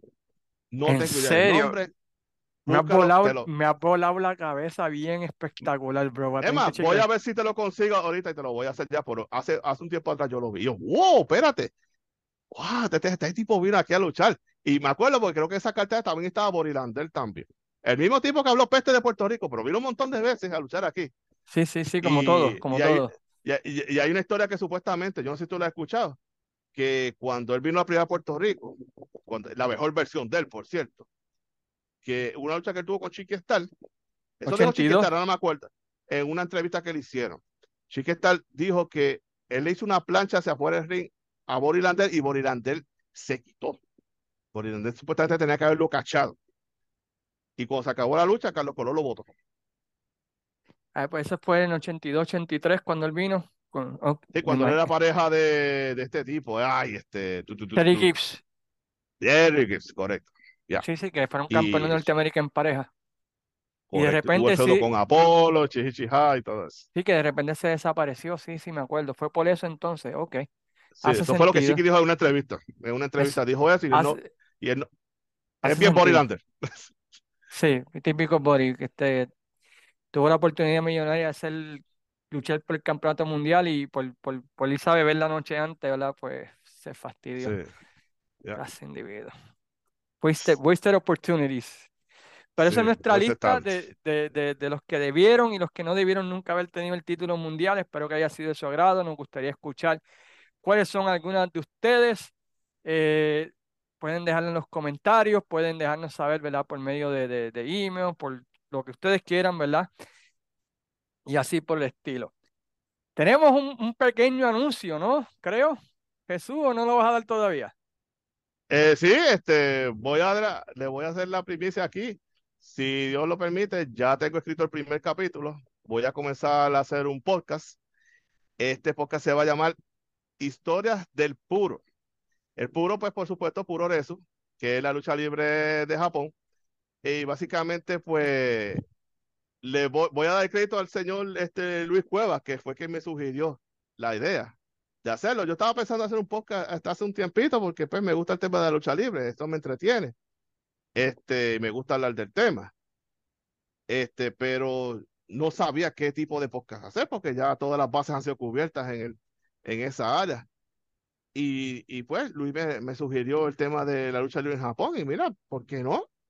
Eso es un tema que se puede discutir. Hay mucha gente que han escuchado cosas de aquí a allá, pero quizás no lo han visto con sus propios ojos, este, o no le han prestado la atención que amerita. Pues mi intención es básicamente ir contando historias de éxito, de este, datos históricos, las estrellas, momentos este, tristes, momentos alegres, los personajes, en fin, básicamente no quiero darme las de historiador, pues yo, en mi opinión, yo no me considero un historiador, yo le agradezco a la gente que me llamen así. Yo soy una persona que me gusta el tema y pues tengo una buena memoria para eso. Y pues lo que quiero con este podcast, que con el favor de espero comenzar esta semana, con el primer capítulo, se va a llamar ¿Qué rayo es el puroreso? Ese va a ser mi primer episodio, donde voy a estar explicando de dónde sale el puroreso, qué es el puroreso, cuáles son las vertientes, etcétera, etcétera, etcétera. Básicamente lo quiero explicar de una manera que la gente me entienda, que sea fácil de, este, de entender, fácil de comprender, cosa que si en algún momento pues le interesa ver más de o Japan, New Japan, o Japan Woman, FNW, o la compañía que sea en Japón, pues ya estén un poquito más empapados de, de lo que pueden esperar. En cuanto a eso, pues ese va a ser mi objetivo con este podcast. Y pues, eventualmente cuando lo comience, se va a dar a conocer. Y espero que sea de su agrado y que pues, lo patrocinen y que les pueda gustar. Historias del puro con Jesús Salas. Eso, se oye, se oye bien. Y no, mira, y, y, te lo he dicho a ti privadamente, se lo he dicho a todo el mundo y, se lo digo a toda la gente que está escuchando este podcast. Si usted quiere aprender de la lucha libre japonesa, si usted quiere saber qué es lo que hay allá, si usted quiere...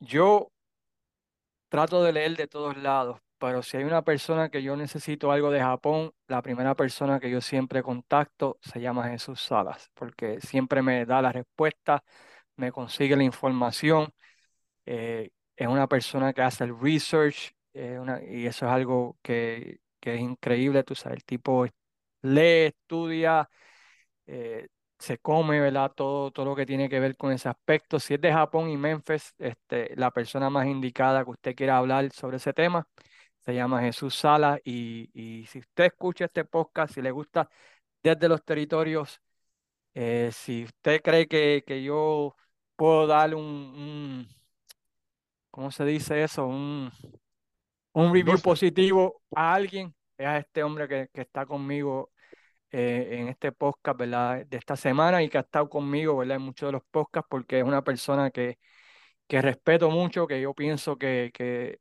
es de los mejores, él dice que no es historiador, pero es de los mejores historiadores que yo conozco.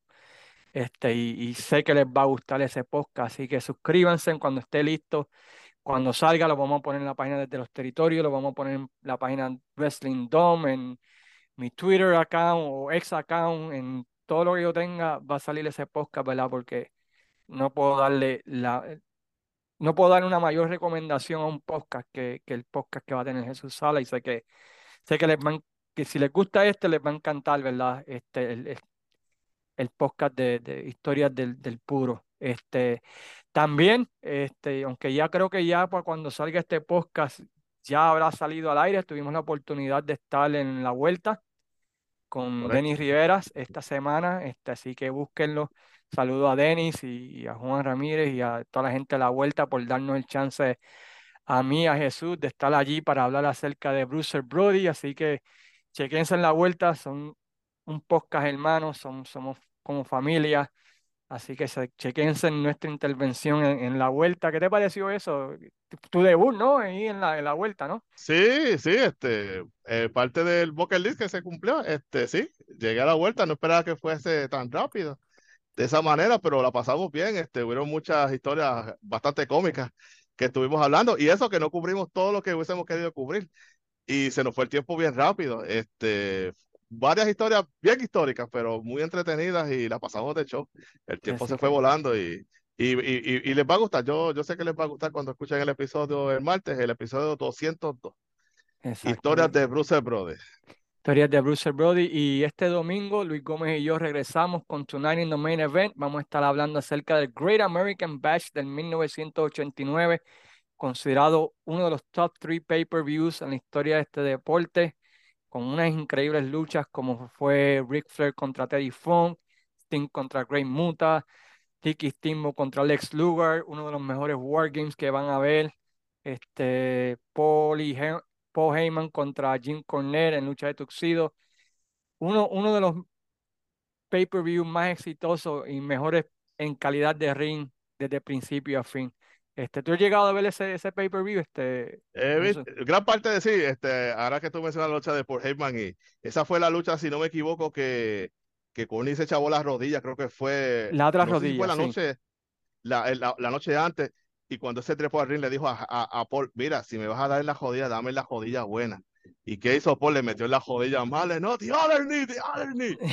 este, este, e, esa lucha nada más vale la pena el, el pay-per-view. La, aunque los dos no son luchadores y aunque por Heyman siempre Connie ha dicho que él no sabía tirar puño, que él era, se iba derecho, se iba un poquito Steve tirando los puños, pero eso fue tremenda lucha. La gente estaba súper envuelta en esa lucha y eso fue una lucha preliminar.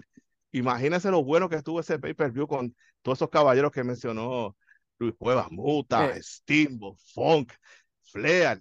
Esa fue la primera vez que nacionalmente mucha gente vio a Muta y dijeron, what the hell? This guy got it. This guy is God. Espérate, ¿dónde, ¿dónde salió ese tipo? y, ya nosotros, este tipo? ¿Ya? Y, ya nosotros en Puerto Rico la habían, nos habían gozado por un año y medio, pero esa es la primera cartelera nacional que todo el mundo lo vio y dijo, holy crap. este, Fue una revelación, fue una revelación. Sí, este, y sigo diciendo, ese debió haber sido el, el, el, el main event de Starker 89, Flair contra Muta, pero en ese momento ya estaba Kendo Nagasaki con él en la esquina, haciendo de Dragon Master. ¿O fue después? No, eso fue después cuando hicieron el J-Tex, porque ahí fue que se. ahí, empieza la asociación de, de, Gary Hart con Terry Funk, y ahí traen a Buzz Sawyer, traen a Dick Slater, creo. Traen a. Ya, traen a Kendo con, con su otro gimmick. y a Hiro Matsuda. Y a Hiro Matsuda, ya, ese J-Tex Corporation, que era Japanese Tex, este, pero no, ese pay-per-view, ese es este domingo, Luis Gómez, este servidor, y la semana que viene, pues, eh, le he quedado mal a, Mel Valgas, que me va a ayudar a hacer este, la historia de la WWC en el 1993, que esperamos que para el podcast de la oh. semana que viene, pues tener eso ya listo. Así que pendientes desde los territorios, pendientes a Wrestling Dome, pendientes a historias de puro, pendientes a la vuelta, si nos quieren escuchar a mí, a Jesús ahí hablando de, de Bruce Brody y mientras tanto, ¿verdad? Pues nos despedimos como siempre. Primeramente, gracias Jesús por acompañarme nuevamente. ¿Dónde te puede conseguir? Además, ¿dónde te pueden conseguir? Discúlpame. Sí, este, me pueden conseguir este, en Twitter, me pueden conseguir bajo Salas underscore Rods, como Johnny Rods. En Instagram, en mi cuenta exclusivamente de lucha libre, estoy bajo Jesús Wrestling punto 84. Ahí me pueden conseguir. Con mucho gusto les atiendo. Si usted es un mamón de los box, no pierda su tiempo en buscarme porque lo voy a tratar como, como tierra y se lo digo desde ahora. Así que. Tú eres Team Punk completo. Eh, oh, definitivo. Mira. Este, second, second Sitting Says Forever. Este, pero. Eso es así, ya. Este, y, ¿verdad? Pues, este, ya que salga el, el podcast, pero pues, lo, verán, ¿verdad? En todas mis páginas y, como saben, Wrestling Dome, este, desde los territorios. Yo nunca he dado mi, mi cuenta de Twitter, si me quieren seguir ahí en Twitter, perdóname Jesús, ¿verdad? Que voy a decir esto, es at Cayman Zona W. Cayman Zona W, me pueden ahí, casi siempre lo que hago es poner links de, de, de los podcasts y de cosas así, pero a veces pongo retweets de videos que encuentro, ¿verdad? Y, y se tienen buenas conversaciones allí en The X, porque ahora no es Twitter, no es The X o whatever. Todavía, Pero anyway, todavía no me acostumbro. también, A todo yo buscando tampoco. A mí también yo. Cuando me lo cambiaron a la X, yo dije, pero ¿qué pasó aquí? Espérate. No vaya a venir la, la, la señora y pensar que es una página porno o algo, ¿me entiendes? Pero no, no funciona así. Bueno, mi gente, nos despedimos, ¿verdad? Como siempre, diciéndole a todos ustedes, sayonara, aunque yo voy a regresar con una segunda, una segunda parte hablando de lucha moderna más adelantito. Así que cuídense y hablamos luego.